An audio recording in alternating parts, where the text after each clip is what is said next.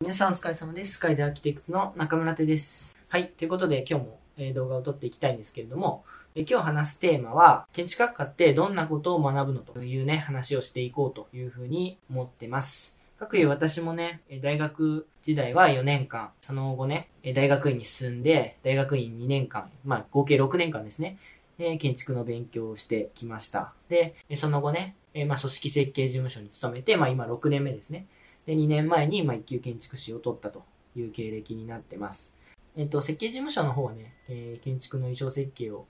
やってまして、え大学時代はね、衣装系の研究室に所属していました。まあ、デザインの勉強しながらね、え大学院ではね、まあ、コンペとか、まあ、設計事務所でアルバイト行ったりとか、建築をね、たくさん見に行ったり、みたいなね、建築に染まるようなね、形で過ごしていました。私自身もね、まあ、6年間在籍してたわけなんですけど、まあ、建築学科がね、まあ、どんなところなのか、どういった勉強をするのか、そういったものをね、まあ、高校生とかね、えぜひ参考にしてもらいたいなというふうに思っております。よろしくお願いします。で、まずね、建築学科で学ぶことですね。で、建築学科にもね、えー国語、数学、理科、社会、英語みたいな、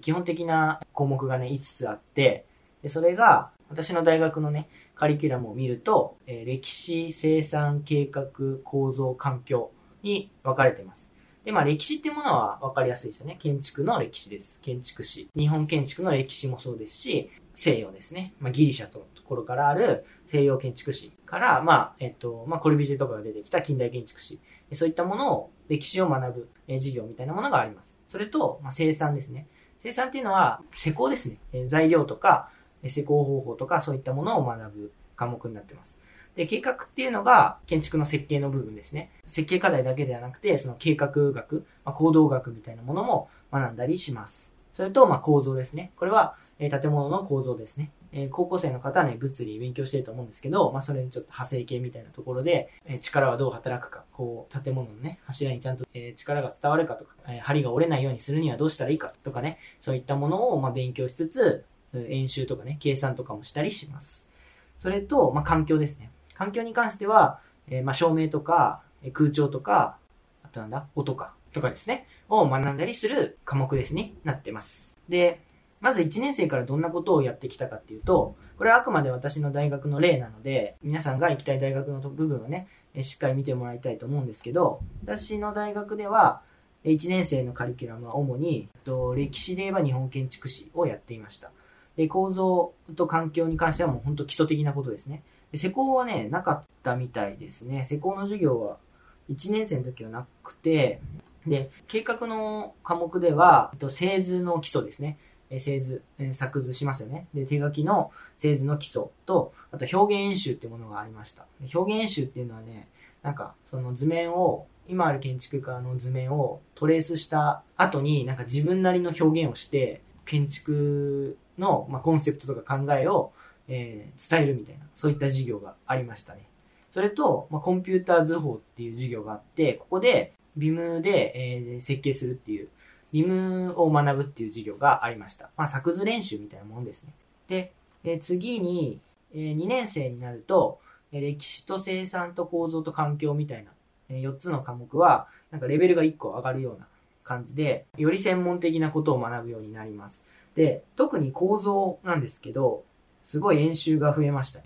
構造計算が、の授業がすごい増えました。で、計画に関しては、えー製図もありました。製図演習ですね。っていうのと、あと、2年生から、えっ、と、設計課題、まあ、設計の演習ですね。が始まって、えっ、と、住宅設計の課題がありました。それと、まあ、最初に言ったかもしれないですけど、計画論とか行動学とか、あと地域の計画ですね。都市計画みたいな。えそういったものも、え2年生のうちに学んでいました。で、まあ、ここで私がどう感じてたかっていうのは、えっと、本当にね、製図が綺麗な人ってすごいいるんですよね。上手い人？なんですかね？センスっていうんですかね？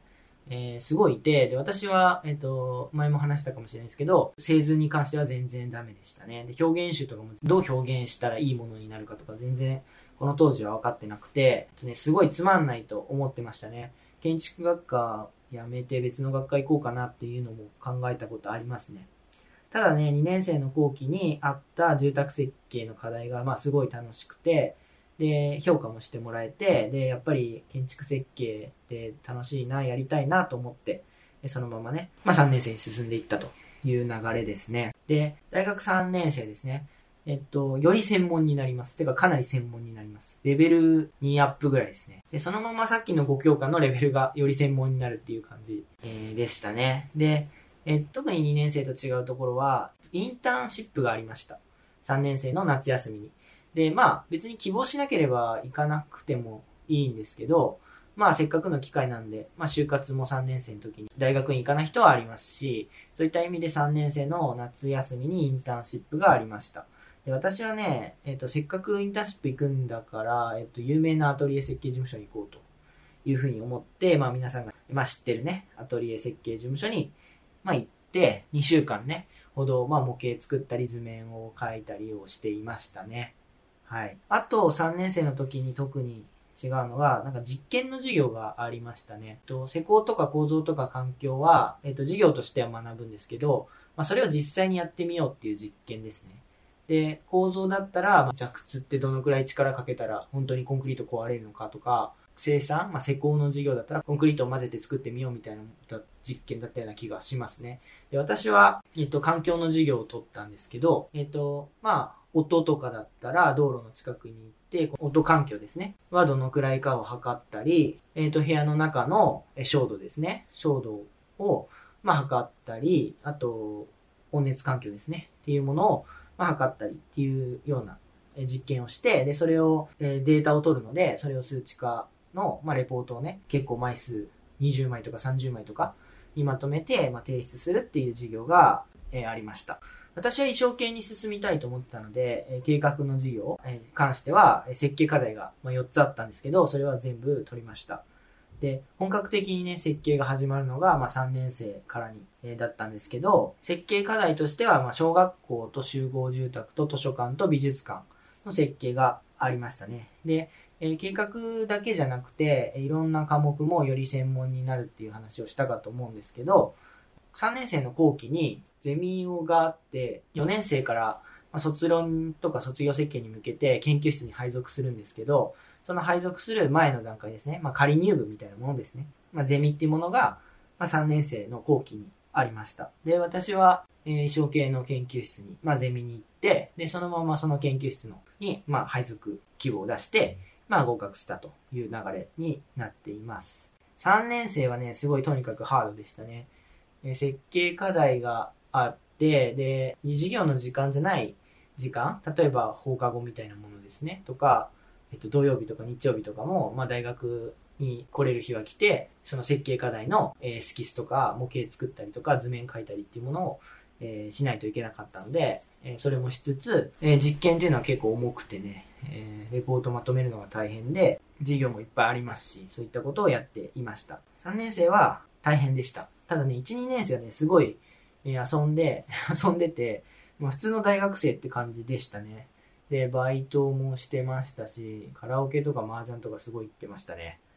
はい。で、3年生はやっぱバイトとかはあまり提出間際とかだと全然できないんで、バイトもあまりできていませんでしたね。でも設計課題がすごい楽しかったので、私は忙しかったんですけど、あまり苦には感じていませんでした。で、最後ですね、まあ、4年生。4年生の授業ってあんまりなくて、えみんなもうね、卒論とか卒業設計に向けて、えまあ動くといったような期間がまあ4年生になってます。で、計画だけね、カリキュラムに書いてあって、設計課題5っていうものがあって、グループでの設計課題がありますね。で、私の時は即日設計が4週あって、で、最後1つね、3週間ぐらいで設計課題があるような、え流れでした。で、卒業設計と卒業論文があります。それを提出して卒業すると。で、就職する人は3年生から4年生のうちに就活をして、大学院に行く方は4年生の夏に試験を受けていくみたいな、そういった大学生活でしたね。はい。で、最後にね、なんか、建築学科ってどういうことを学ぶのっていうのを書いたね、パンフレットがあったんで、それをちょっとご紹介しようかなと思うんですけど、えっと、建築学科では、人間の生活に深く関係する建築物やその環境について、えっと、歴史を検証し、現代社会が抱える安全性や機能性などの基本的な問題を探り、新しい時代の人間や社会にとってより良い生活環境を作り出すための教育研究と。らしいですね。建築学科というものは。ちょっと長いんで分かったかな、今。で、まあ、例えば、建築をいかに作るかじゃなくて、何のために作るかっていうものを、ま大切にしていると。で、人間生活に関わる、まあ、あらゆる分野。まあ、建築っていろんな分野に関わってますよね。建物なんで。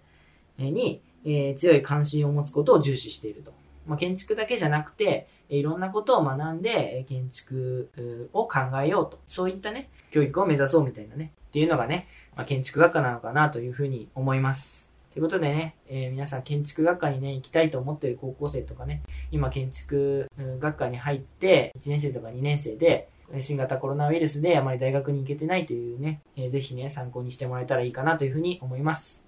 えー、それでは本日の動画は以上となります。お疲れ様でした。